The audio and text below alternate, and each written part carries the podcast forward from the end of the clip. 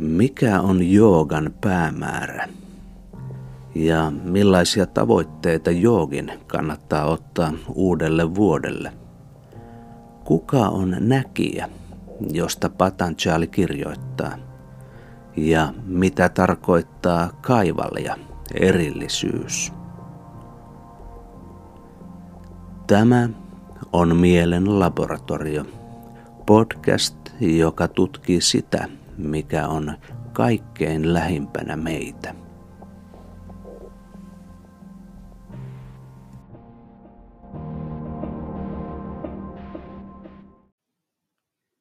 Tervetuloa Mielen laboratori-podcastiin. Mulla on tässä tällä kertaa keskustelukumppanina Janne Kontala, jolla on pitkä kokemus joogasta ja jooga opettamisesta. Tervetuloa Janne.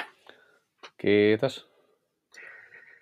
Joo, tosiaan tänään oli tarkoitus, että äh, hypätään joogaa ja, ja ehkä jopa sinne vähän syvempään päähän joogaharjoituksiin liittyen. Mutta ihan tähän alkuun, niin voisitko vähän kertoa oma taustaas joogan parissa, niin kuulijatkin pääsevät kärryille, että kenen kanssa täällä keskustellaan.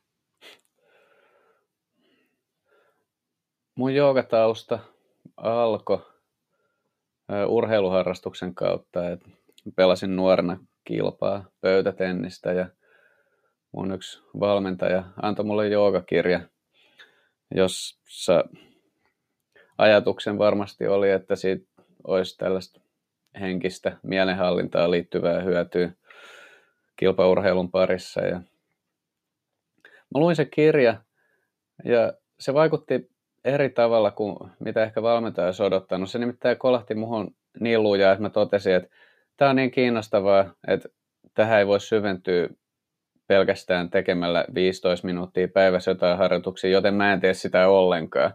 Eli se kävi aika paradoksaalinen tulos, että se tuntui musta niin kiinnostavalta, että mä en ryhtynyt siihen ollenkaan, koska mä totesin, että mulla ei tällä hetkellä aika riitä syventyä niin paljon siihen kuin mitä mä intuitiivisesti haluaisin. Mutta sitten kun mä lopetin mun tämän kilpaurheilu-uran, niin sitten oli aikaa ja sitten aloin perehtyä joogaan ja se, siinä kävi just niin kuin mä olin epäillytkin, että kun mä annoin sille pikkusormen, niin siinä meni äkkiä ensin yksi käsi ja sitten toinen käsi ja sitten koko keho ja mieli ja kaikki. Ja sitten mä tosiaan niin opiskelin joogaa asrama traditionaalisessa koko päivätoimisessa tällaisessa askeettisessa asrama-ympäristössä seuraten aika tällaista traditionaalista munkin elämäntapaa viiden vuoden ajan ja sen jälkeen sitten jatkoin opiskelua länsimaista terminologiaa käyttääkseni sekulaarimmassa ympäristössä. Toisin sanoen opiskelin uskontotiedettä yliopistolla, perustin perheen, avasin joogastudion, olin mukana perustamassa joogalehteä. Kävin itse läpi useamman joogaopettajakoulutuksen, aloin pitää niitä itse ja sitten se uskontotieteen juttu jatkui sillä tavalla, että mä tein siitä tohtorin tutkinnon, puolustin väitöskirjaa vuonna 2016. Jossain siinä välissä mä oon sitten kirjoittanut myös kaksi kirjaa joogasta, joista toinen tuli ulos kuukausi sitten, Joogasutra kommentaaria. Siinäpä kai nyt sitten joitain tällaisia tärkeimpiä juttuja. Joo.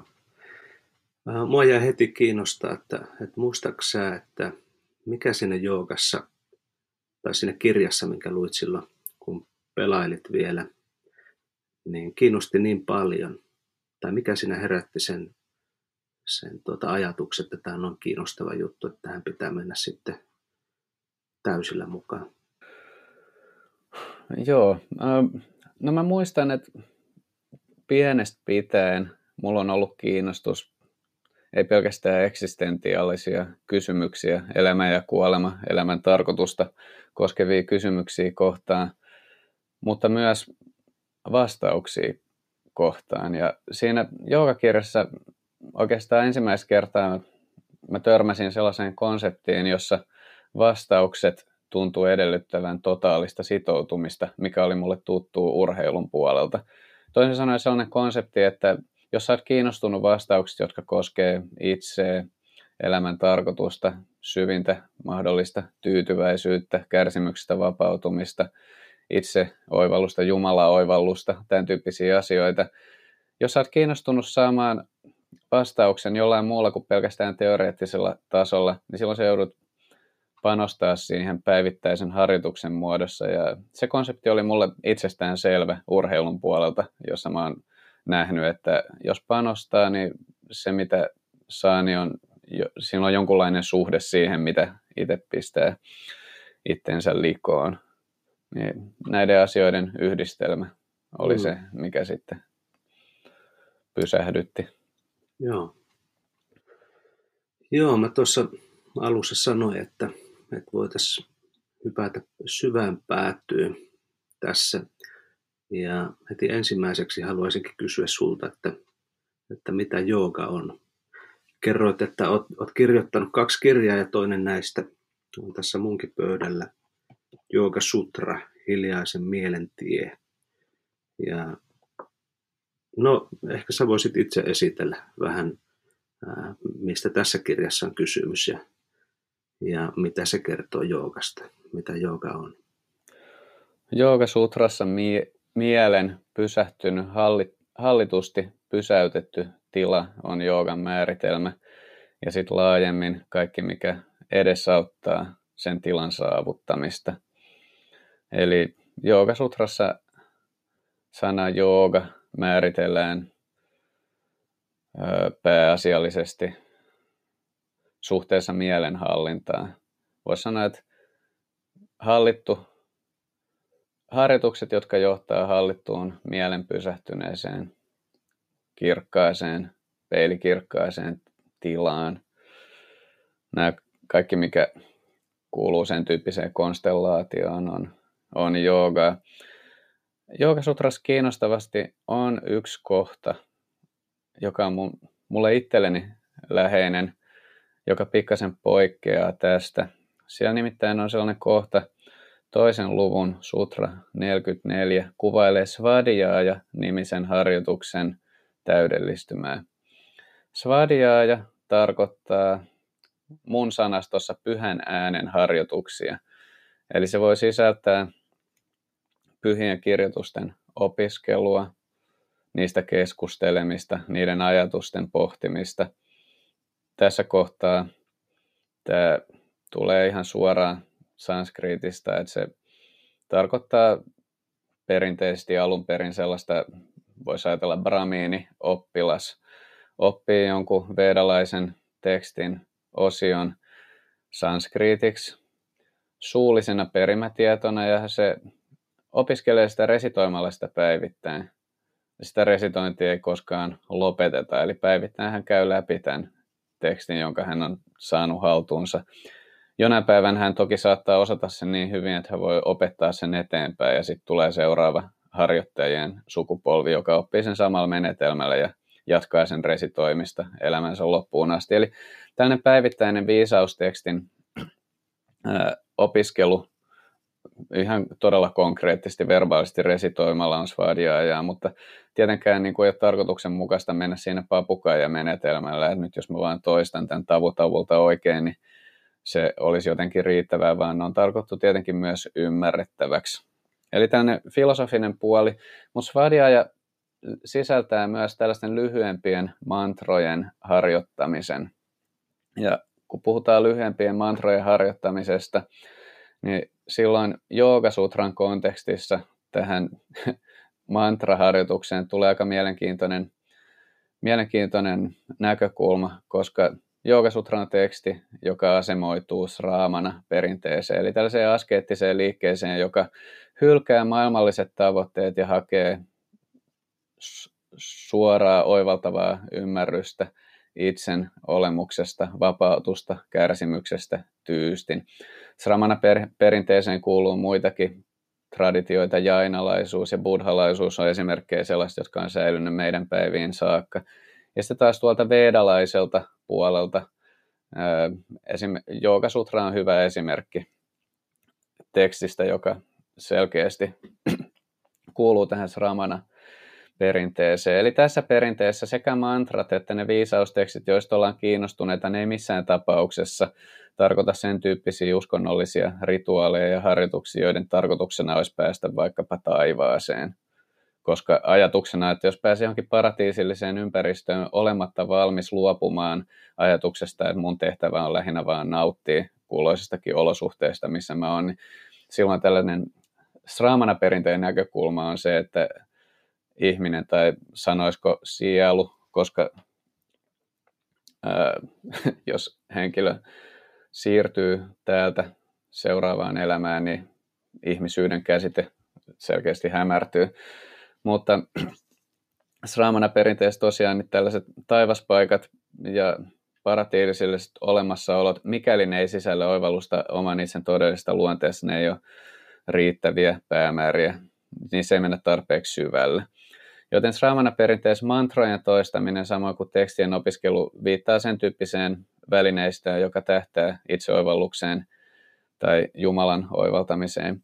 Ja kiinnostavasti tämän Svadhyaya-harjoituksen hedelmänä äh, kerrotaan, että sen täydellistymä on, että harjoittaja voi saavuttaa suoran yhteyden toivomaansa korkeimman ilmentymään.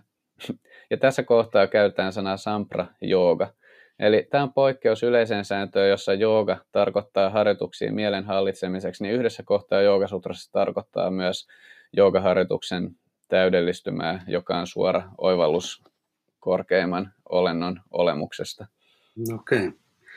Joo, mä mietinkin tuossa, että, ää, että miten nämä kaksi voi vetää yhteen, mutta nämä sanoit, että tässä on poikkeus.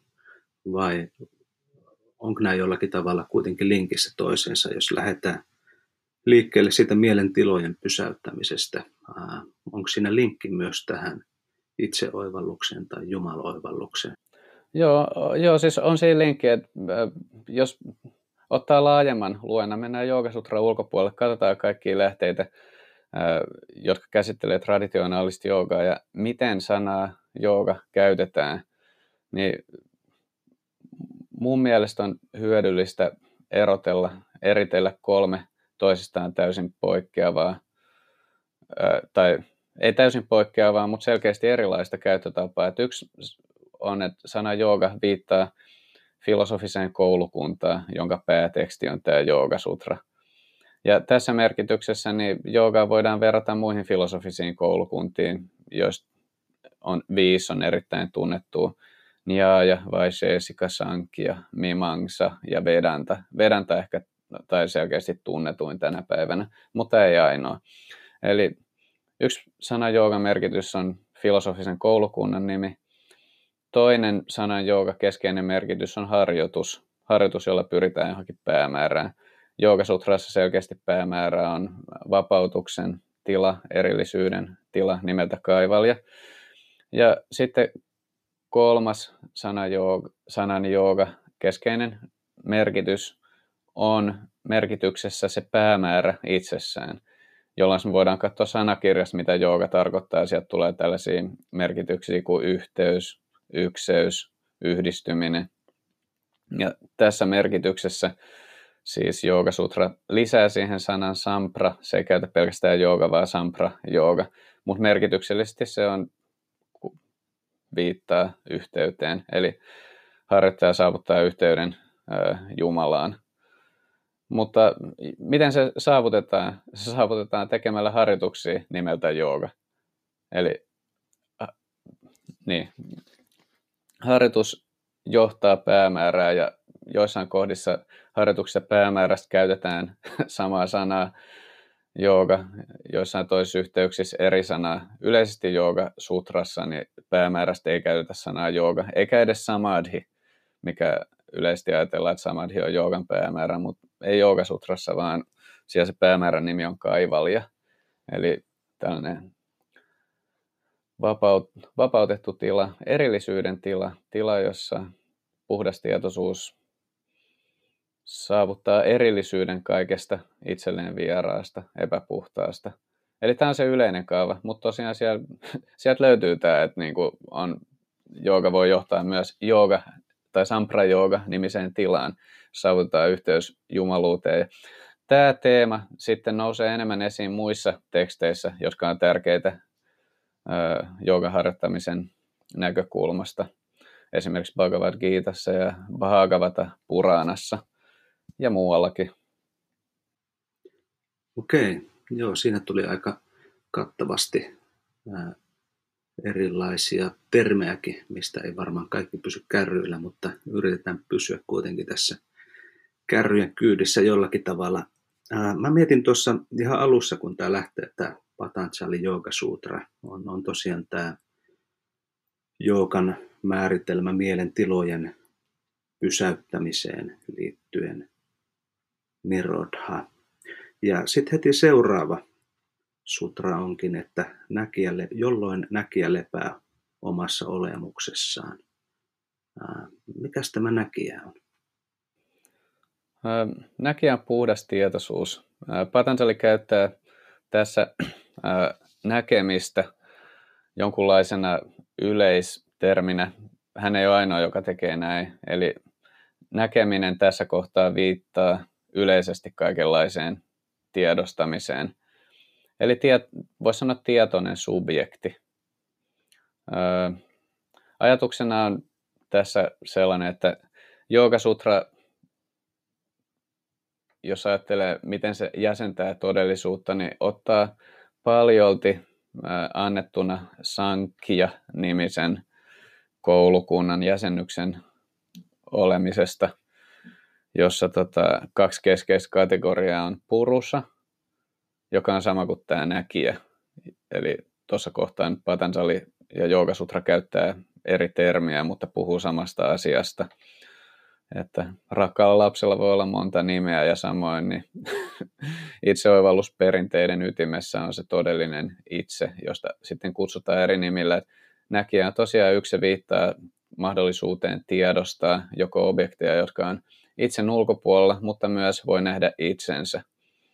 Eli siinä fokuksessa on se, mihin keskitytään joogasutrassa, eli tiedostamiseen, jonka sitten tämmöinen yleistermi on näkeminen, mutta voidaan ymmärtää, että sisältää myös kuulemisen ja maistamisen ja haistamisen ja ajattelemisen ja tuntemisen ja tahtomisen.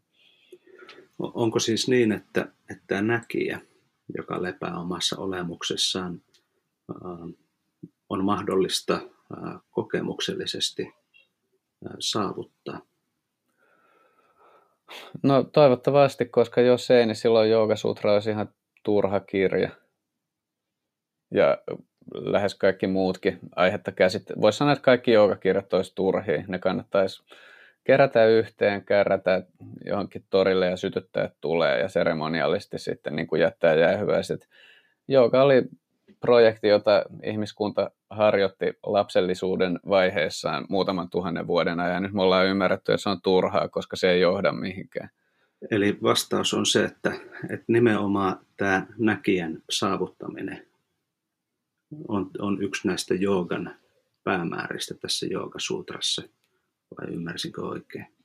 No joo, ymmärsit ja ei oikeastaan yksi päämääristä, vaan se ainoa päämäärä. Se, sekin, mitä mä puhuin, että ajatus siitä, että joogi harjoituksen kautta saavuttaa yhteyden Jumalaan, niin se sisältää sen itseoivalluksen. Ei ole mahdollista saavuttaa yhteyttä korkeampaa, jos samaan aikaan käsittää oman itsensä olemuksen täysin väärin.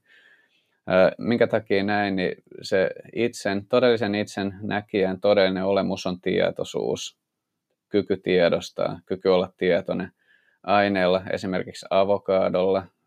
Ja avokaado saattaa olla jonkunlainen tietoisuus, koska se on orgaaninen, mutta sanotaan nyt vaikka tämä pöytä, joka mulla on tässä edessä, niin sillä ei melko varmasti ole tietoisuutta ainakaan sillä tavalla, kun me tietoisuus ymmärretään. Eli voidaan ajatella, että on olemassa ainetta, jolla ei ole tietoisuutta, ja sitten on olemassa tietoisuus, joka voi olla tietoinen aineellista objekteista. Ja se itseoivallus, ymmärrys omasta itsestä, omasta olemuksesta tietoisuutena on, on joogan. Oikeastaan en ole törmännyt mihinkään traditionaaliseen joogakirjaan, jossa tämä ei olisi osa sitä joogan päämäärää. Sitä voidaan muillakin tavoin kuvata, mutta tämä on aina mukana siellä. Joo, eli siis äh, tämä, että näkijä lepää omassa olemuksessaan on siis ensisijaisen tärkeä ja oleellinen juttu myös saavuttaa kokemuksellisesti.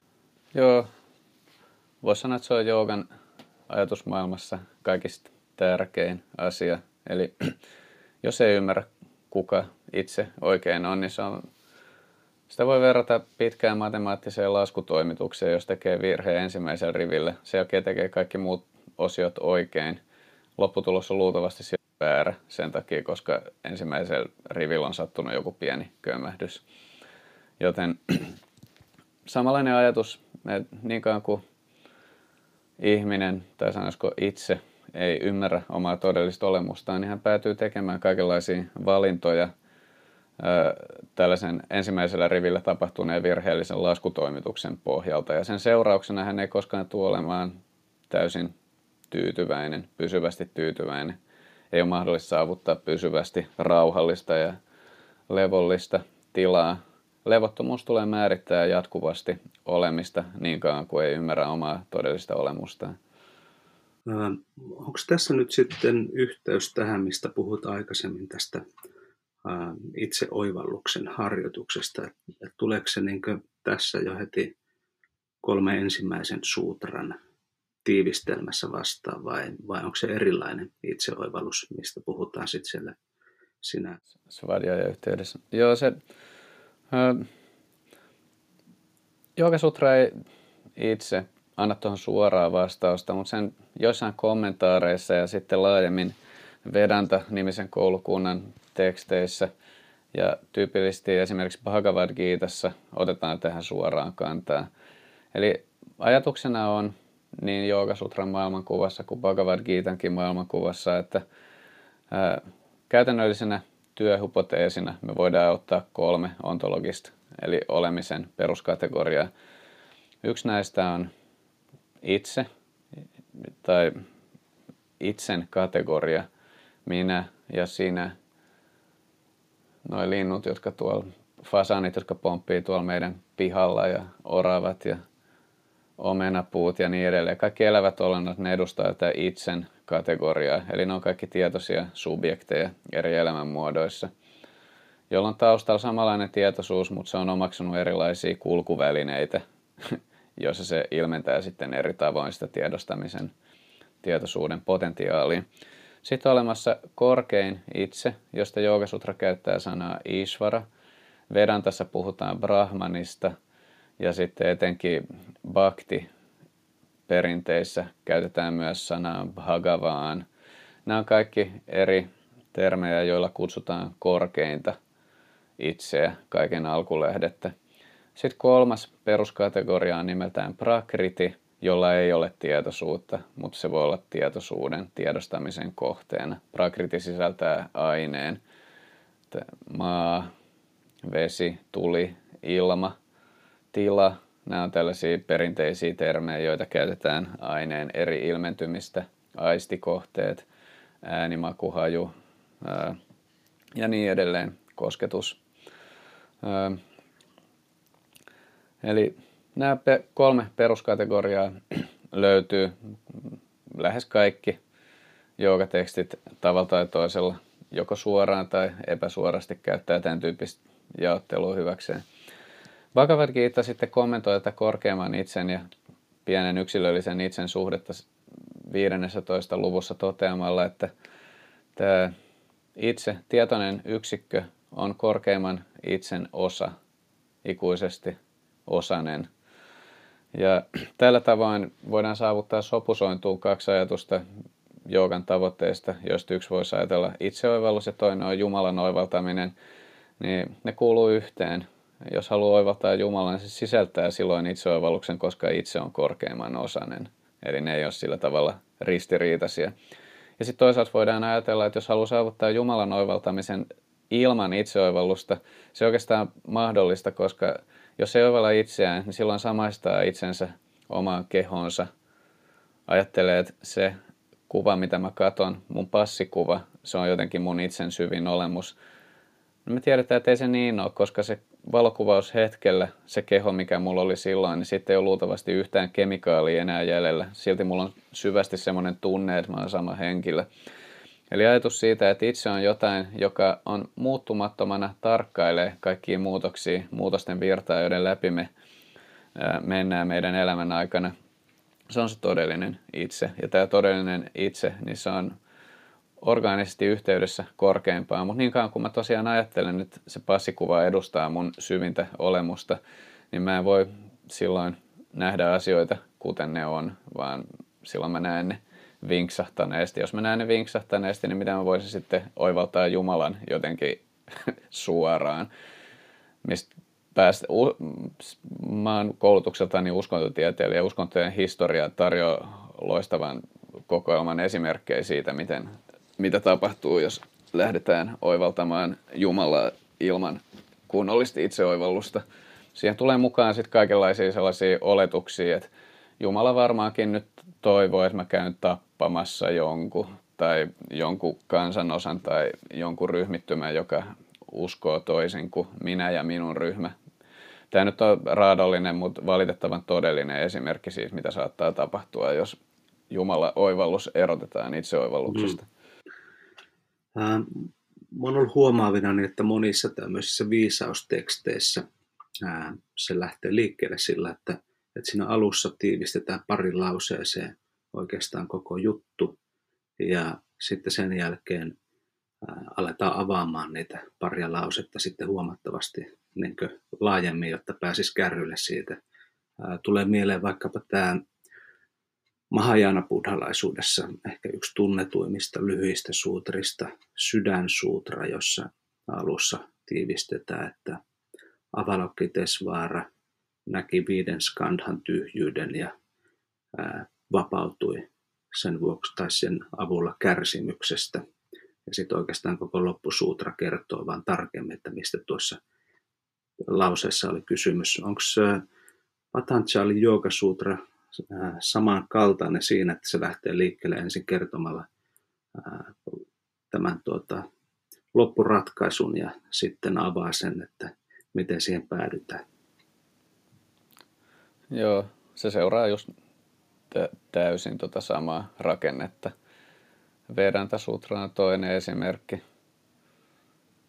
Mä rupesin just miettimään, että löytyykö jotain sutratekstiä, jossa ei seurattaisi tämän tyyppistä rakennetta – en tiedä löytyykö, löytyykö buddhalaiselta puolelta, mutta tämä on tyypillinen, tyypillinen tapa lähestyä asiaa. Ei tietenkään ainoa mahdollinen ratkaisu, mutta etenkin sutrateksteissä, jotka on tyylillisesti, ne hakee vähän tällaista niin kuin jotain matemaattisen teorian kaltaista täsmällisyyttä, systemaattisuutta ja muotoilua, niin niille etenkin on hyvin tyypillistä tällainen, että – hyvin systemaattisesti esitellään kaikki asiat järjestelmällisesti ja alussa kerrotaan lyhyesti, mitä tulee tapahtumaan. Vaikka kaikki sutrat on lyhyitä, ne on käsittämättömiä ilman kommentaareja, mutta silti sutratekstissäkin on vielä sitten sisäisiä kerroksia, joista tyypillisesti siinä alussa esitellään sitten kaikkien tiivistelmien tiivistelmä. Hmm, aivan. No miten sitten tässä Patanjalin suutrassa – miten me päästään kohti sitä, että näkijä lepää omassa olemuksessaan? Joogasutra antaa ensin aika, voisi sanoa, tylyn ohjelma. Sanoi, että sä tarvit kaksi asiaa, abiaasa ja vairaagia. Abiaasa tarkoittaa harjoitusta. Harjoitus on samadhitilan ylläpitämistä. Eli yrität ylläpitää saavuttamaan samadhi-tilaa, mutta jos asia on niin onnettomasti, että sä et ole vielä sitä saavuttanut, niin silloin sun täytyy ryhtyä toimenpiteisiin saavuttaakseen samadhi-tila. Ja sitten ylläpidät sitä samadhi-tilaa. Ähm, samadhit etenee sitten tasolta toiselle. Eli on olemassa erilaisia kohteellisen samadhin tasoja, joissa kohteellinen tarkoittaa, että tietoisuus ei lepää vielä omassa olemuksessaan, vaan jossain – jossain pysähtyneen mielentilassa. Ja edistyneemmällä tasolla kohteellinen samadhi tarkoittaa sitä, että mielestä tulee sillä tavalla peilin kaltainen, että se antaa heijastuksen tietoisuuden omasta olemuksesta. tässäkin kohtaa se on vielä peilin katsomista, mutta saadaan jo vihje siitä, kuka itse todella voisi olla. Mikä sitten voisi mahdollistaa sen, että joogan harjoittaja inspiroituu siirtymään vielä samadhi-tilaltakin toiselle, koska se on jo äärimmäisen edistynyt taso, äärimmäisen kokemuksellisesti palkitseva juttu. Ja siihen tulee sitten tämän abhiasan, eli harjoituksen, niin parivaljakko, jonka nimi on vairaagia.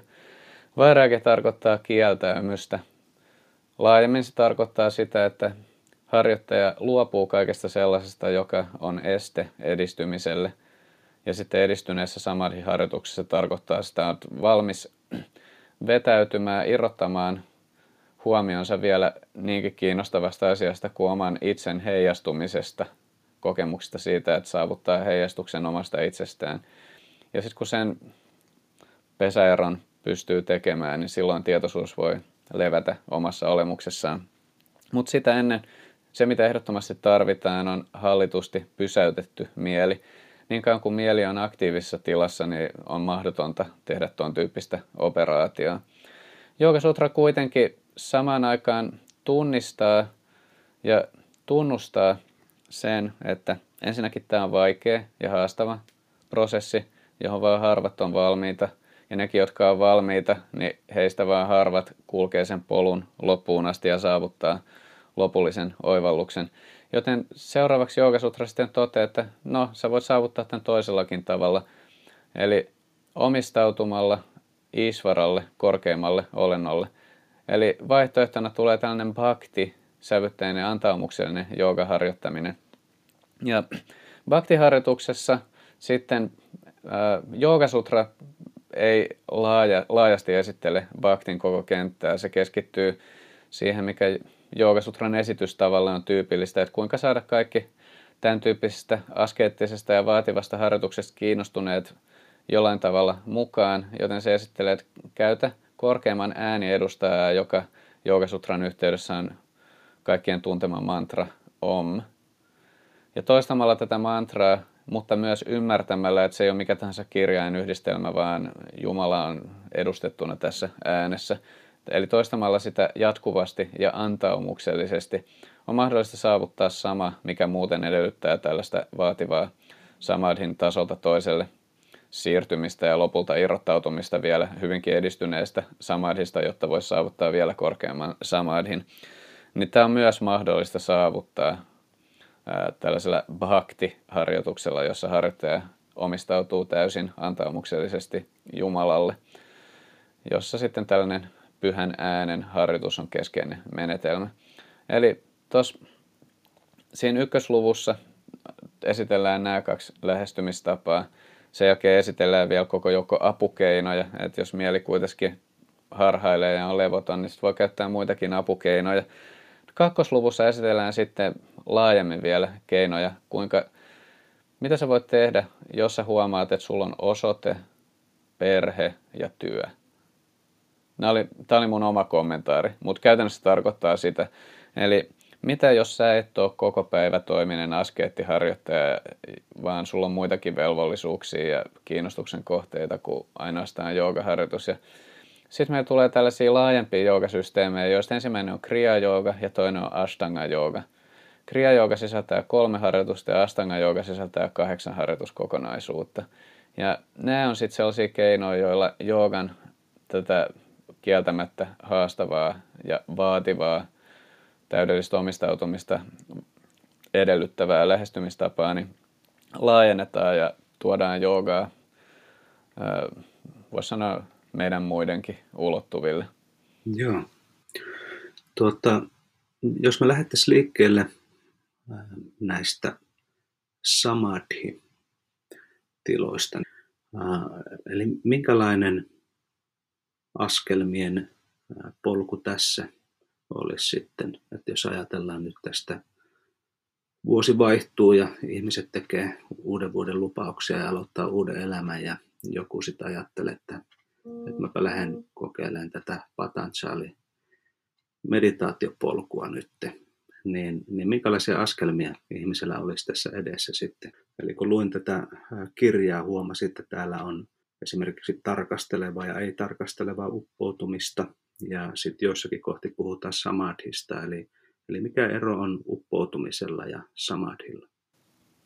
Vai onko niillä eroa? Yksi näkökulma on, että ero on semanttinen, eli käytetään eri termejä samasta asiasta.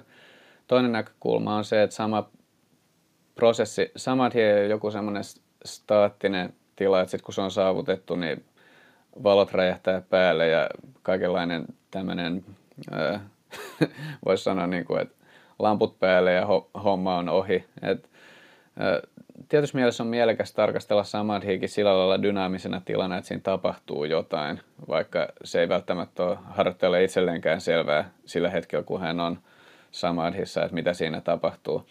Mutta joka tapauksessa voidaan ajatella, että siinä tapahtuu asioita ja sen tapahtumisen seurauksena harjoittaja saavuttaa jonkunlaisen tilan, jota voidaan kutsua uppoutumiseksi. Kolmas näkökulma tuohon on se, että Sutraa voi lähestyä myös tällaisena koodattuna manuaalina, jossa vihjataan harjoituksiin ilman, että niitä lausutaan suoraan ääneen. Ja sitten jos otetaan tällainen, vois sanoa, voisiko sanoa esoteerisempi lähestymistapa, niin silloin opettaja avaa oppilaalle kunkin sanskriitinkielisen avaintermin sisällön suhteessa hyvin, hyvin käytännöllisesti, että minkä tyyppistä harjoitusta tässä sutrassa peitellysti suositellaan tehtäväksi. Nyt jos puhutaan sitten henkilöstä, joka avaa Joogasutraa ensimmäistä kertaa ja miettii uuden vuoden lupausta, niin mä sanoisin, että ensimmäisiä uuden vuoden lupauksia välttämättä ei kannata lähteä miettimään, että asteikolla, että samadhi, patti, että minkälaisen patin mä nyt haluan saavuttaa tämän vuoden aikana.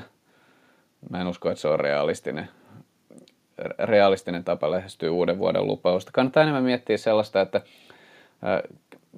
se kysymys, jonka jokainen joogi joutuu esittämään itselle, jos hän totisesti haluaa lähteä kulkea joogan polkuun tai päästä siinä eteenpäin, on kahdenlainen. Mitkä on ne keinot, mitä mun tulisi nyt tänään ottaa käyttöön, jotta mä voisin kulkea kohti itseoivallusta.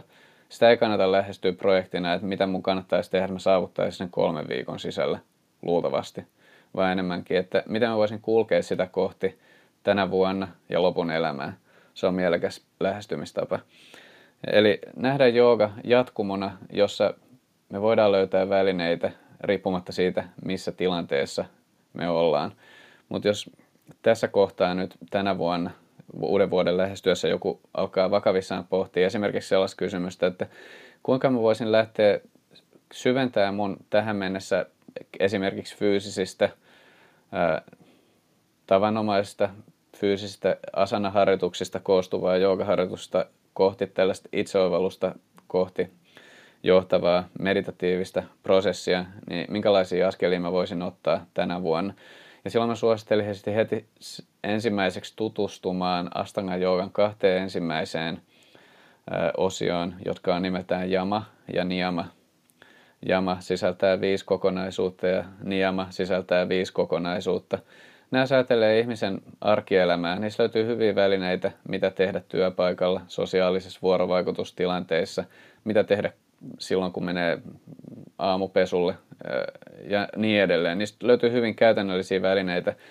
Ja nyt tä- tässä kohtaa tämä vastaus kuulostaa siltä, että mä haluan antaa jotain osvittaa jollekin joogan polulla ensimmäisiä askeleitaan ottavalle henkilölle.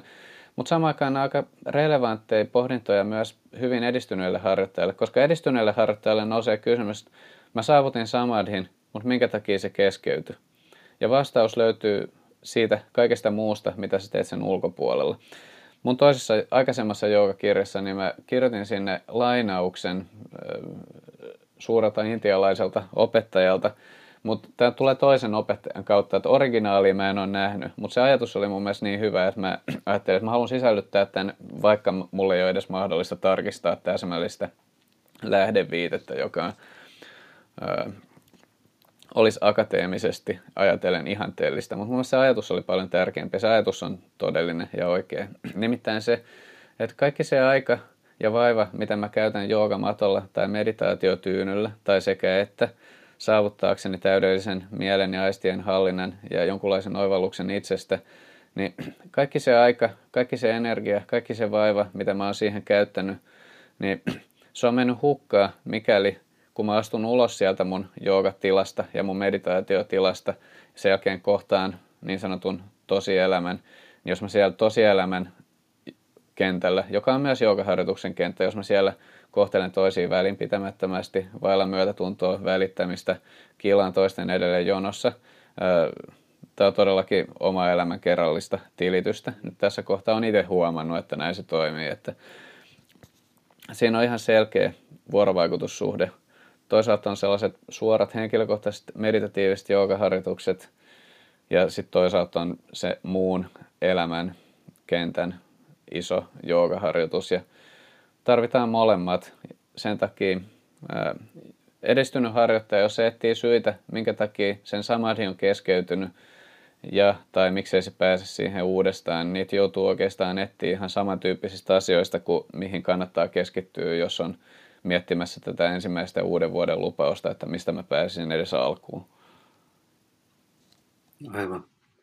Ää, tästä tulee mulla mieleen se, että otit tämän kahdeksan osaisen polun astangan esille ja itselle tämä buddhalainen filosofia ehkä vähän tutumpi, kun on sitä pitempään harjoittanut, jossa on myös kahdeksanosainen polku. Ja monesti tämä kahdeksanosainen polku, ainakin sillä puolella nähdään myös semmoisena spiraalina, jossa tietyllä tavalla ää, oikea näkemys tai oivallus joka on siellä ensimmäisissä askeleissa, itse asiassa myös tarkentuu sen jälkeen, kun on päästy siihen meditaation ja, ja viisauden poluillakin etenemään, jolloin se eka askel näyttäytyy vähän erilaisena, mutta yhtä tärkeänä sitten myöhemmissä vaiheissa. Onko tässä nähtävissä samanlainen tämmöinen spiraalimaisuus näissä askelmissa? No otetaan esimerkiksi vaikka tämä Ashtanga Joogan ensimmäinen harjoitus, jonka nimi on Jama. Jama tarkoittaa rajoituksia. Eli joogi pyrkii karsimaan elämästään kaiken sen tyyppisen toiminnan, mikä tekee mielenhallinnan täydellisen mahdottomaksi. Ja ensimmäinen näistä jama-harjoituksista on nimeltään ahingsa, eli väkivallattomuus. Toisin sanoen kaikenlainen väkivaltaisuus, aggressiivisuus muuta elämää, muita eläviä olentoja kohtaan, tekee oman mielen hallitsemisen mahdottomaksi. Tuossa kieltämättä tulee sitten semmoinen, että onko tämä jooga toivottoman tämmöinen itsekeskeinen systeemi siinä mielessä, että muilla on ainoastaan välineellistä arvoa oman mielen hallitsemisen näkökulmasta. Siihen voi vaan vastata, että mikäli asia on niin, että sä oot psykopaatti, niin silloin paras tapa olla psykopaatti on olla jooga-psykopaatti, koska silloin sä ainakaan et aiheuta harmia toisille. Mutta toinen vastaus tähän on se, että jos tarkastelee jooga laajempaa kenttää, niin Jooga Sutra sattuu nyt olemaan se teksti, joka on ottanut keskiöön tarkastella kaikkea mielenhallinnan näkökulmasta. Se on se perspektiivi, jota se soveltaa. Se ei tarkoita, että muut näkökulmat joogaan olisi vääriä tai vähemmän tärkeitä, vaan se, että tämä on se projekti, johon Joogasutra keskittyy. Ja se sen takia sitten tarkastelee myös sosiaalista vuorovaikutusta siitä näkökulmasta, että miten se vaikuttaa itseoivallusprojektiin. Bhagavad Gita sitten esimerkiksi lähestyy tätä asiaa vähän toisin, yhteisöllisemmin. Se näkee joogin yhteisön ja yhteiskunnan osana. Se näkee jokaisen elävän olennon yhtä tärkeänä ja sieltä nousee enemmän sellainen näkökulma, että, että me ollaan kaikki samassa sopassa. Ja jos nyt mennään buddhalaisuuteen, niin tällainen bodhisattva-ideaali, jossa, jossa hyvin edistynyt valaistumisen portilla oleva harjoittaja on valmis lykkäämään sen oman vapautuksensa muiden hyväksi. Niin maailmassa tämä näkökulma ei ole mitenkään vieras. Voisi sanoa, että Mutta luultavasti aina on ollut ja aina tulee ole kahdenlaisia harjoittajia. Toisia, jotka on kiinnostunut vaan siitä omasta oivalluksesta ja toisia, jotka on kiinnostunut edesauttamaan kaikkien hyvinvointia. Mutta niiden välillä ei tarvi olla ristiriitaa siinä mielessä, että jos sä oot kiinnostunut vaan siitä omasta itseoivalluksesta, sun on pakko silti huomioida muut, koska se ei ole muuten mahdollista, koska me ollaan osa samaa kokonaissysteemiä. Bhagavad Gita lainatakseni jokainen olento on korkeimman osanne. Mä en voi samaan aikaan olla kiinnostunut itsestäni korkeimman osasena ja sitten ajatella, että toi toinen osanen, joka on osa tätä samaa kokonaisuutta, olisi jotenkin vähemmän tärkeä. Se on ajatuksenakin jo epäjohdonmukainen ja toiminnallisesti jokainen joogi huomaa sen käytännössä. Ei siinä tarvitse olla edes joogi. Ihan tavallinen ihminen, joka on varustettu normaali hoksottimilla, huomaa sen, että jos mä haluan olla itse rauhallinen, niin se ei onnistu, jos mä samaan aikaan riitelen muiden kanssa ja kohtelen muita piittaamattomasti. No, nyt myös tulee sun pitkän johdannon kautta sun kysymykseen, että miten tämä mahdollisesti tarkentuu tämä ajatus, niin Väkivallattomuus, mä käytän sitä nyt esimerkkinä, koska se on tärkein, se on ensimmäinen ja tärkein näistä harjoituksista. Niin väkivallattomuus ilmenee fyysisesti, verbaalisesti ja mielen tasolla. Ja voisi sanoa, että ensimmäisenä pitää pätkästä pois se fyysinen taso. Eli ensimmäisenä pitää pidättäytyä fyysisesti vahingoittamasta toisiin. Sen takia yksi ensimmäisiä askeleita, mitä joogas kannattaa tehdä, on ryhtyä seuraamaan väkivallatonta dieettiä. Eli luopuu kaikesta mahdollisimman paljon sen tyyppisestä ruokailutottumuksesta, joka suoraan tai epäsuorasti aiheuttaa kärsimystä toisille eläville olennoille. Fyysisellä tasolla näin, mutta seuraavaksi verbaalinen taso. Seuraavaksi olisi hyvä yrittää miettiä, mitä mä puhun toisista. Pystynkö myös luopumaan sen tyyppisestä puheesta, jossa mä joko selän takana panettelen toisia tai suoraan vasten kasvoja puhu jotain epämiellyttävyyksiä, ilkeyksiä. Mutta se viimeinen taso, mielen taso, se on joogan näkökulmassa se on yhtä tärkeä, voisi sanoa jopa tärkeämpi, mutta sitä mieltä ei voi saada hallintaan, jos se, ne ulkoiset, ulkoisemmat kehät, eli fyysisen ja verbaalisen toiminnan kehät ei ole saavutettu harmoniseen tilaan, mutta siitä aina puuttuu jotain, joten koska tämä maailma on loppupelissä valitettavasti väkivaltainen paikka. Eli täydellinen väkivallattomuus voi toteutua ainoastaan mielen tasolla sen takia, koska jos me halutaan pysyä hengissä, niin se tarkoittaa sitä, että meidän täytyy jossain määrin tehdä se toisten elävien organismien kustannuksella. Mutta mielen tasolla joogi voi täydellistää sen, mitä fyysiseltä tasolta jää väistämättä maailman luonteesta johtuen puuttumaan. Eli mielen te, se, että mielestä tulisi täydellisen väkivallaton, niin se edellyttää samadhia, koska samadhin tasolla joogi pääsee putsaamaan mieltään sellaisella tasolla, että hän vapautuu myös alitajunnassa piilevistä painaumista, sellaista varastoituneesta aikaisempien kokemusten painolastista, joka ylläpitää vielä sen tyyppistä mekanismia, missä mä ajattelen olevani muita tärkeämpi ja sen takia oikeutettu käyttämään muita hyväkseni jotenkin oman onneni välineinä. Hmm, aivan. Joo, tuosta mietin sit sitä, että ää, mä tiedän, että tässä podcastissa on myös on semmoisia kuulijoita, jotka on tehnyt pitkään meditaatioharjoituksia joissakin eri traditiossa, kuka missäkin. Ja mietin ihan näitä, tätä samapattia ja, ja samadhia, jotka esitellään tässä Joogasuutrassa eräänlaisina askelmina myös, jossa on, on erilaisia tasoja. Pystyisit se vähän avaamaan sitä, että, että minkälainen portaikko näissä on Joogasuutrassa? Joo. Voisi sanoa alimman tason samadhi-harjoitus, mikä on ilmaisuna siinä mielessä vähän väistämättä paradoksaalinen tai ongelmallinen, että samadhin saavuttaminen on äärimmäisen edistynyt. Se, se edustaa hyvin edistynyttä joogaharjoitusta, mutta kuitenkin voidaan silti puhua alemman ja ylemmän tason samadheista.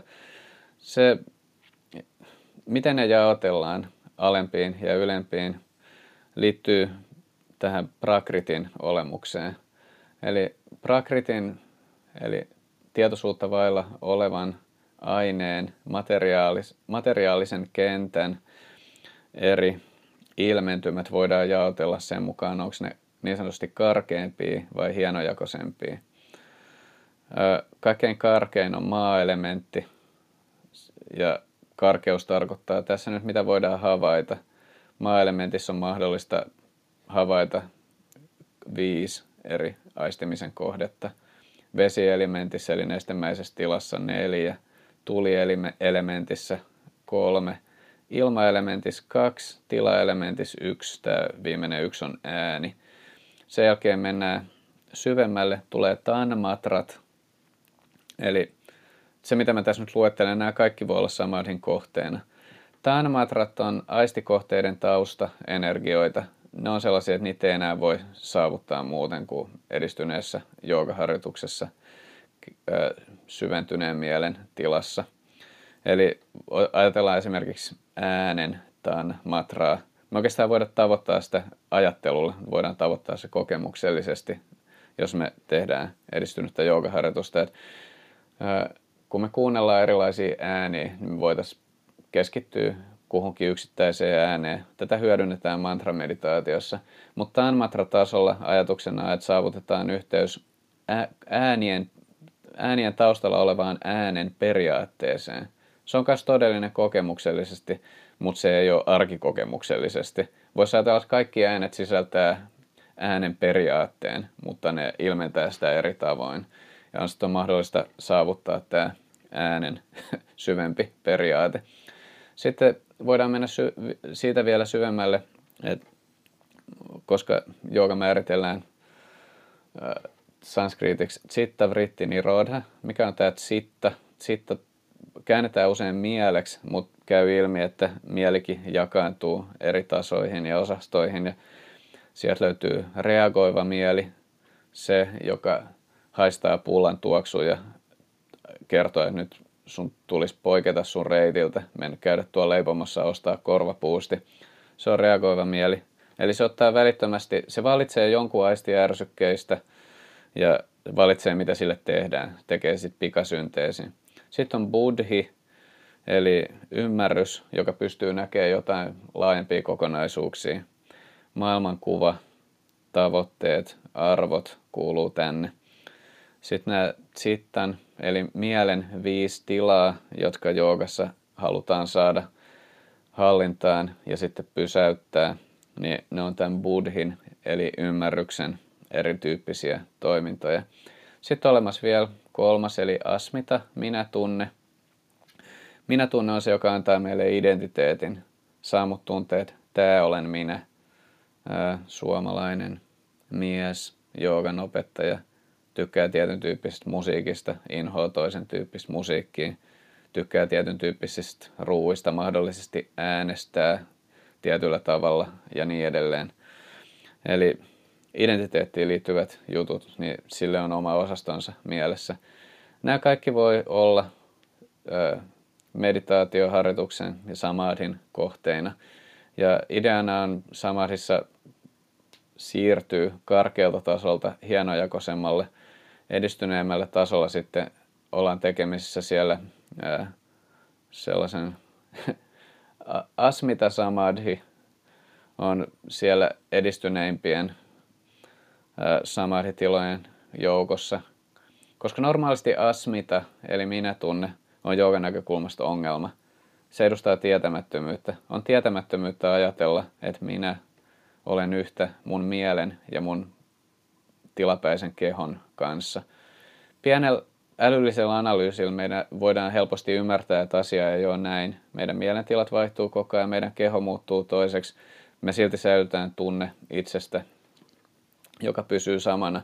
Mutta se, että pystyisi kokemuksellisesti erottaa sen itsen, joka on näiden muutosten taustalla, ja pysähtyy sen äärelle, ei ole niin helppo asia. Siihen tarvitaan samadhia. Asmita samadhissa tämä minä-tunne, joka on tähän asti ollut ongelma, joka on ollut muotoa minä olen ja sitten X. Minä olen Y, minä olen suomalainen, puolalainen, nepalilainen, minä olen ihminen, sarvikuono, sammakko ja niin edelleen niin sen tilalle tulee vaan puhdas minä olen ilman mitään attribuutteja.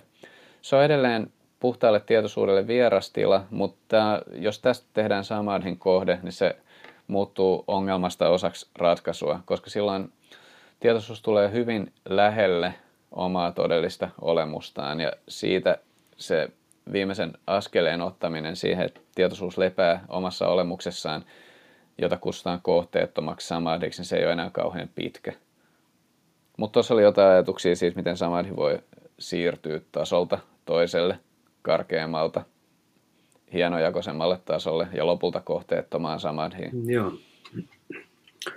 Tuosta äh, näkijä lepää omassa olemuksessaan ähm, jossakin myöhemmässä kohti Sutra 2.25 taitaa olla tuo äh, tietämättömyyden hävitessä yhteyskin häviää ja tämä lakkaaminen on näkijän erillisyys, eli se kaivalja, minkä mainitsit aikaisemmin.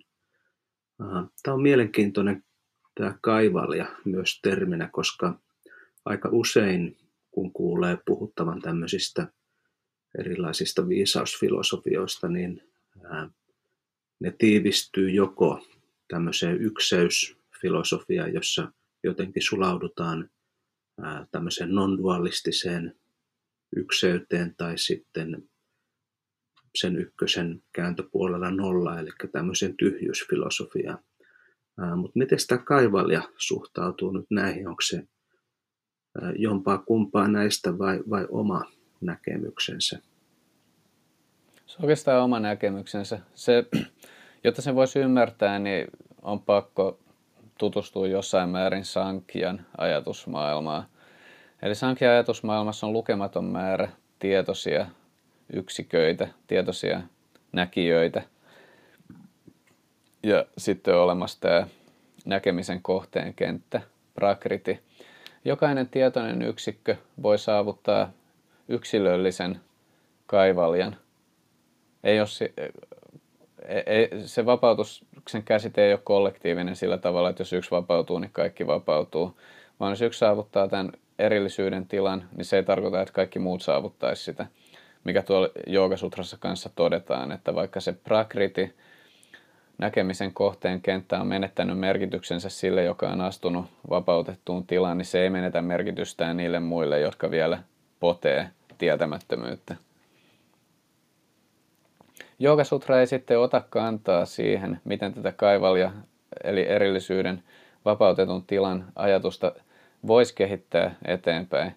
Mä oon mun kommentaarissa sitten laajentanut tätä, ottanut mukaan ajatuksia, jotka ei ole ristiriidassa Joogasutran kanssa. Toisin sanoen, mä oon analysoinut sitä siitä näkökulmasta, että minkä tyyppisille tulkinnoille Joogasutra antaa mahdollisuuden. Ja koska siellä on tämä Isvara Pranidana, eli korkeammalle omistautumisen bhakti-harjoitus mukana, ja koska Joogasutra kanssa yhdessä kohtaa käyttää jooga-sanaa merkityksessä yhteys korkeimpaan, eli harjoituksen päämääränä, näistä ja muutamista muista syistä, niin mä oon sinne sitten kirjoittanut auki sitä, miten laajemmassa joogaperinteessä löytyy sen tyyppisiä ajatuksia, joissa tämä vapautettu tila ei välttämättä tarkoita sitä, että kaikki lakkaa, mitä toi sana nolla tai tyhjyys voisi antaa. Ainakin se voisi olla yksi niistä mieleyhtymistä, mitä siihen voisi tulla. Tai sitten semmoinen ykseys, jossa kaikki sulautuu yhteen, mikä myös tarkoittaa, että ei ole tarvetta tehdä enää mitään, koska ei ole enää olemassa mitään toista objektia tai henkilöä, johon voisi reagoida. Mutta nämä on olemassa olevia osia joogan perinnettä, tämän tyyppiset tulkinnat, mutta ne ei ole ainoat. Ja Sutra tarjoaa mahdollisuuden myös tällaiseen, mitä mä voisin kutsua dynaamiseksi vapautuksen tilaksi, jossa vapautussa tilassa vapautuksen saavuttanut tietoinen yksikkö voi halutessaan harjoittaa vuorovaikutusta toisten vapautettujen yksilöiden kanssa, Jumalan kanssa, mutta myös niiden kanssa, jotka ei ole vielä yhtä onnekkaassa asemassa – eli jakamalla tietoa muiden avuksi. Tämä on oikeastaan hyvä uutinen, koska jos tämä ei olisi näin, niin silloin meillä olisi kaksi vaihtoehtoa. Vaihtoehto yksi olisi se, että Joogasutran kaltaiset tekstit ei oikeastaan edusta oivallettua tietoa, koska siinä vaiheessa, kun henkilö, joka saavuttaa lopullisen oivalluksen, niin sillä ei ole enää mahdollisuutta kommunikoida oivalluksiaan, koska se on saavuttanut tilan, jossa siihen ei ole minkäänlaista tarvetta. Tai sitten toinen vaihtoehto olisi se, että nämä opetukset on, niin, että nämä opetukset on kirjoitettu ilman oivallusta, jolla missä me voidaan tietää, onko ne valideja. Se, että Jooga Sutra on olemassa, se antaa vihjeen siitä, että vapautuksen saavuttanut henkilö voi tehdä jotain, eli jakaa tätä oivallustaan muille. Ja toinen vihje siihen löytyy Isvarasta, eli korkeimmasta olennosta, jos sanotaan, että hän on ensimmäinen opettaja, mikä myös viittaa siihen, että huolimatta siitä, että Isvara on ikuisesti vapaa tietämättömyydestä, niin hänellä on mahdollisuus ja jopa toive jakaa muiden hyödyksi sitä tietoa. Eli nämä on joitain Joogasutrasta itsestään löytyviä vihjeitä siihen, että kaivalien tilan ei tarvitse tarkoittaa sitä, että tapahtuu joko sulautuminen ykseyteen tai kaiken lakkaaminen, vaan että se voi mahdollistaa sen tyyppisen olemisen, jossa vapautuu kärsimyksestä ja tietämättömyydestä, mutta se voi sisältää kuitenkin myös mahdollisuuden toimia myötätuntoisesti ystävällisyyden ja rakkauden hengessä. Aivan. Ähm, Mua kiinnostaa edelleen se tämä niin erillisyys käännöksenä tähän kaivaliaan, koska aika usein ähm, monesti nähdään, että, nimenomaan tämmöinen erillisyys äh, johtaa tai, tai on, liittyy esimerkiksi tämmöisen erillisen minän olemassaoloon, jolloin saatetaan olla itsekkäitä tai, tai ei ymmärretä vaikkapa äh, keskinäisriippuvuutta, laajempaa yhte, yhteiskuntaa ja, ja tämän tyyppisiä juttuja. Ähm, onko sulla selitystä tai ajatusta sille, että ää, miksi, miksi tämä erillisyys on nimenomaan tässä tämä tavallaan päämäärä tai, tai mitä se tarkoittaa se erillisyys? No helpo ja ristiriidattomin tapa ajatella sitä on, että se on erillisyyttä tietämättömyydestä ja itsekkyydestä. Erillisyyttä tietämättömyydestä ja itsekkyydestä. Niin, eli se,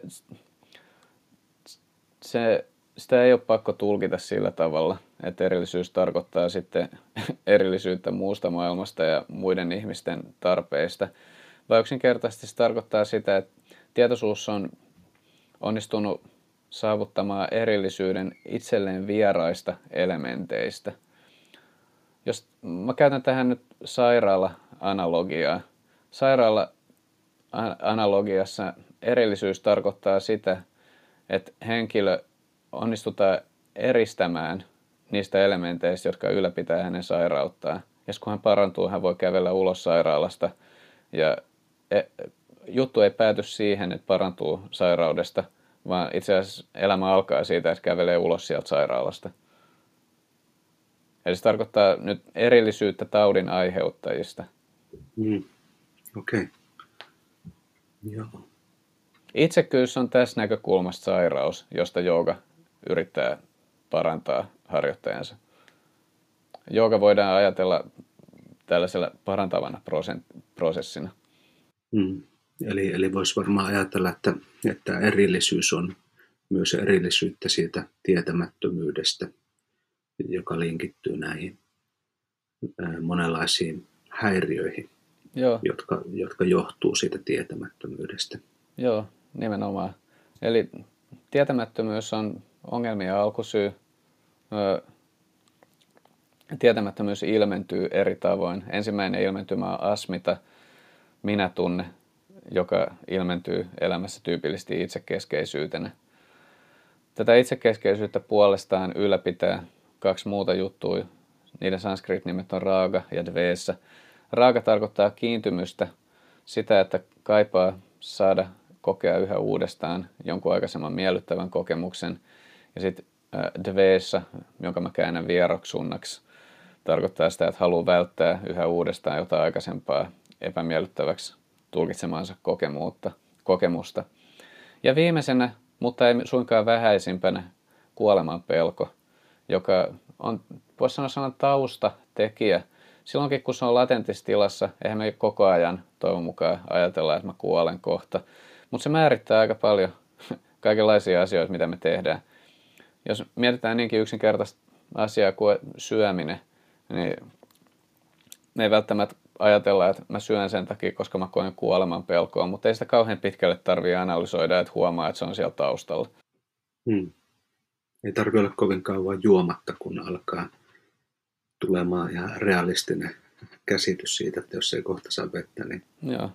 elämä päättyy. Hmm. Tässä olisi pari polkua, mitä mä vielä mietin.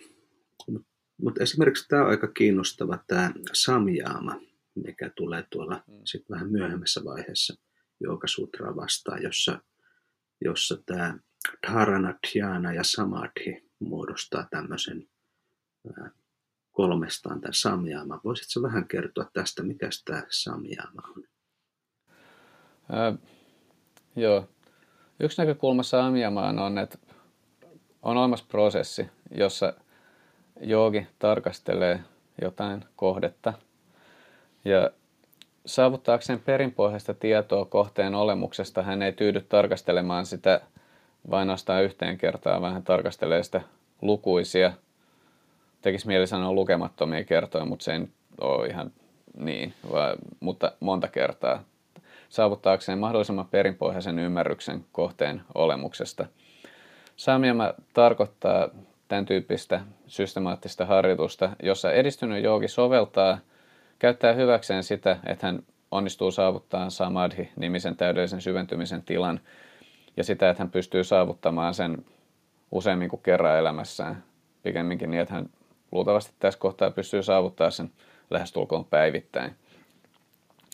Joten saadakseen erityislaatuista, voisi sanoa arkikokemuksesta poikkeavaa tietoa jostain kohteesta, niin esitellään Samyama-niminen harjoitus, joka alkaa dharanasta eli keskittymisestä, syvenee dianaksi, eli mä käyttäisin tässä nyt suomennosta meditaatio tietoisena siitä, että siinä on etymologisia ongelmia, mutta se mitä ihmiset ymmärtää meditaation tänä päivänä, niin se toimii. Se viittaa tietyn tyyppiseen harjoitukseen ja se, mihin se viittaa, niin se on joogan kannalta oikea tulkinta. Ja sitten samadhi, syventyminen menee niin syvälle, että harjoittaja unohtaa hetkeksi ainakin tekevänsä harjoitusta. Samyamassa, samyama tarkoittaa sitä, että siirrytään, mennään, kohdistetaan huomio samaan kohteeseen, siirrytään dharnasta dhyanaan ja sen jälkeen samadhiin. Ja sitten tämä prosessi toistetaan. Kohdistaa edelleen samaan kohteeseen, mutta esimerkiksi aurinko, jos olisi kohteena, jogi kohdistaa sitten samyaman ensin sen muotoon, sitten vaikka valoon, sitten sen lämpöolemukseen, ymmärtääkseen auringon mahdollisimman perinpohjaisesti. Ja toistamalla sitten tätä prosessia, niin tämä Joogasutran kolmas luku, joka käsittelee joogan seurauksena saavutettuja epätavallisia kykyjä, niin siellä esitetään pitkä lista tällaisia erityyppisiä samjama-harjoituksia, niiden kohteita ja niiden seurauksena saavutettuja epätavallisia kykyjä. Niitä kutsutaan joogatekseissä siddheiksi, Siddhi tarkoittaa täydellistymää ja sen takia on tärkeää tuoda esiin, että Jooga Sutra käsittelee näitä täydellistymiä itse asiassa epätäydellistyminen. Eli ne on täydellistymiä, joihin kiintyminen aiheuttaa ongelma. Eli jos tavanomaiset kiintymykset estää joogi saavuttamasta samadhin, saavut, sanotaan vaikka, että mä oon kiintynyt johonkin tiettyyn TV-ohjelmaan, tiettyyn henkilöön, tiettyyn tottumukseen, aamukahviin, mikä tahansa tällainen, niin on sellainen, joka keskeyttää samadhi-tilan. Eli kiintymykset on ongelma, vieroksunta on ongelma, kuoleman pelko, nämä on kaikki sellaisia, mitkä estää saavuttamasta samadhi.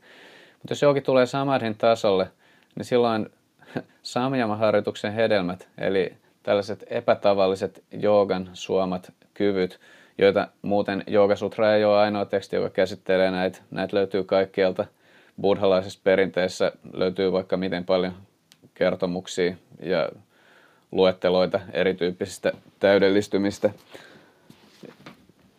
Pointtina on se, että jos ne olisi jätetty Joogasutrasta pois, se olisi vähentänyt tekstin uskottavuutta, kun nykypäivänä ehkä se on päinvastoin. Ja, mut on tärkeää huomata, että tällaiset ihmeelliset joogakyvyt, oli ne sitten todellisia tai kuvitteellisia, mä en nyt tässä vastauksessa välttämättä halua ottaa edes siihen kantaa, vaan tot, voi vaan todeta, että kiintyy joogi sitten kuviteltuihin tai todellisiin epätavallisiin kykyihin, niin silloin hän ilmentää kiintymystä, joka on ongelma. Silloin hän kiintyy nimittäin johonkin itselleen vieraaseen kohteeseen. Ja sen takia tämä on aika mielenkiintoista, jopa voisi sanoa tylyä, miten sitten Joogasutran se kolmas luku, joka käsittelee näitä Saamioman harjoituksen epätavallisia kykyjä ja hedelmiä, niin sitten lopettaa siihen, että ne tekee aika selväksi näistä kaikista on luovuttava. Mm-hmm. Joo.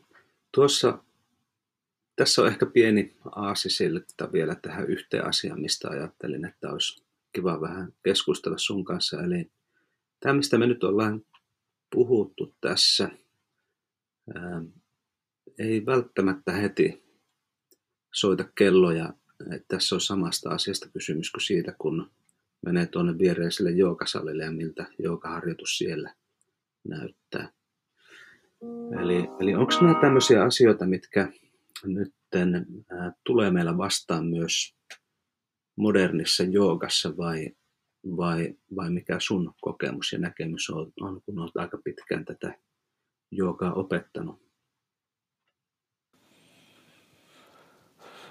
Moderni jooga käsittelee rajallista valikoimaa hatha joogan työkaluja. Eli pääasiallisesti asanaa ja sitten vähemmässä määrin praanaajamaa.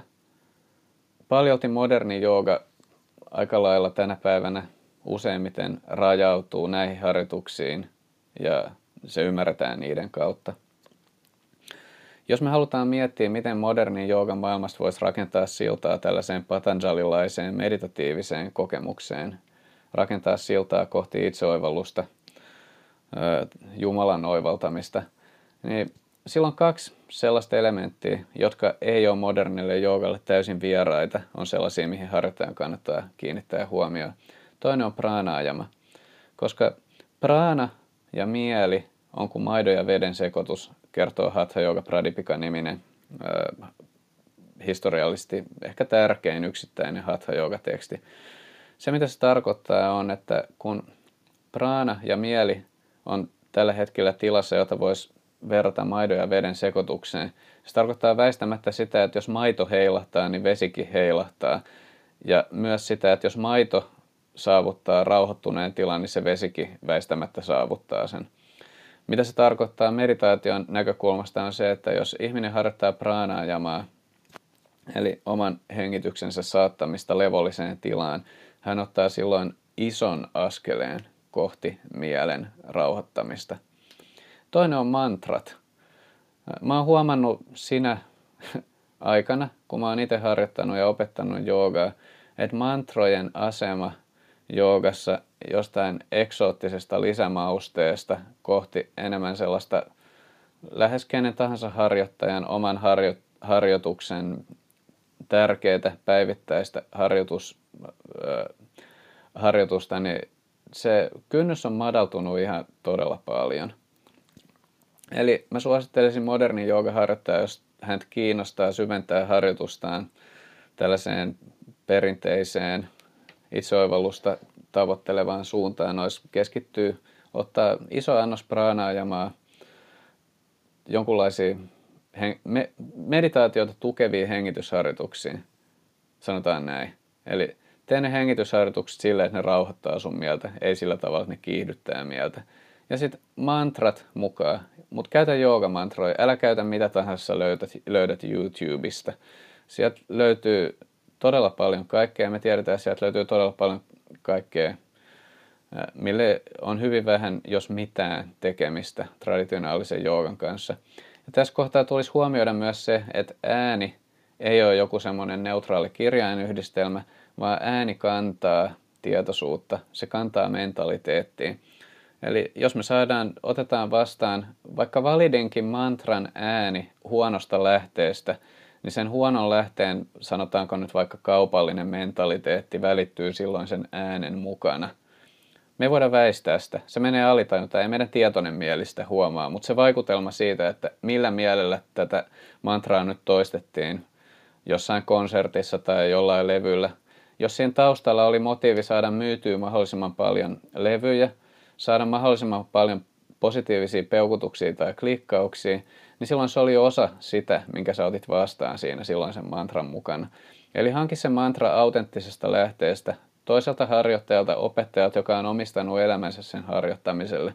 Silloin niiden efekti on painava.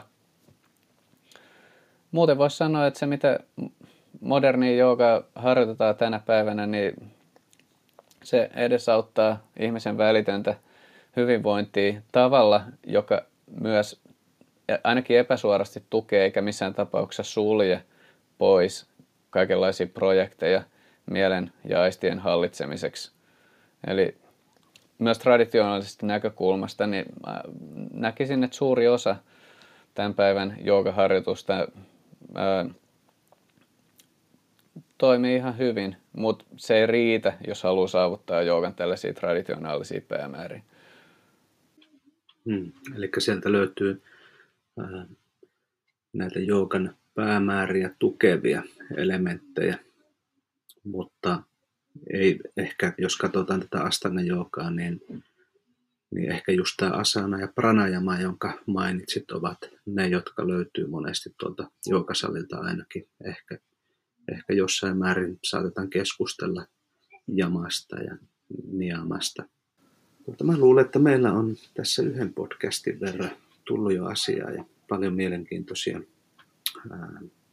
näkökulmia tähän meditatiiviseen puoleen joukassa. Onko sulla vielä jotain, mitä haluaisit lisätä tähän? Mä lisäisin sellaisen jutun, että tässä tuli esiin sellainen näkökulma, että jos on kiinnostunut tästä traditionaalista joogasta, jota joogasutra edustaa, silloin joogi oikeastaan väistämättä se kannattaa tutustua alan teksteihin, mutta myös huomioida se harjoituksessaan. Ei ole mitenkään mahdollista, että harjoittamalla kehon hallintaan keskittyvää asanaharjoitusta olisi mahdollista sen seurauksena saavuttaa oivallusta sellaista elementistä, jolla ei ole mitään tekemistä kehon kanssa, eli puhtaasta tietoisuudesta. Se on, ajatus olisi epäjohdonmukainen.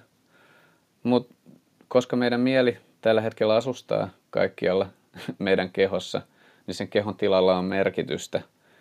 Ja meidän tietoisuus puolestaan operoi mielen välityksellä tällä hetkellä, joten mielenhallinta on välttämätöntä, jotta voisi oivaltaa oman tietoisuutensa olemuksen.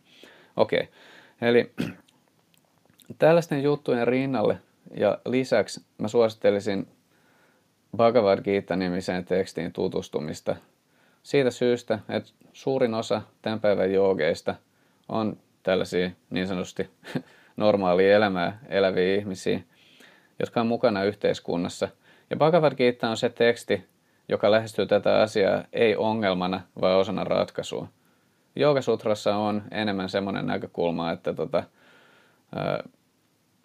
se, se on alun perin suunnattu koko päivä toimisille joogeille ja askeeteille, mikä oikeasti on tarkoittanut sitä, että henkilö ei paljon muuta tee kuin harjoittaa joogaa. Bhagavad Gita kertoo, kuinka tuoda ne joogan ihanteet, ideaalit ja harjoitukset arkielämään. Ja sen takia se on tärkeä. Sanoisin luultavasti useimmille, jotka kuuntelee tätä podcastia. Okei, siinä oli hyviä vinkkejä. Ehkä joskus pääsemme palaamaan vaikka näihin aiheisiin jossakin toisessa jaksossa. Kiitos sulle tosi paljon Janne keskusteluista ja hyvää vuoden vaihdetta. Joo, kiitos samoin. Hyvää uutta vuotta.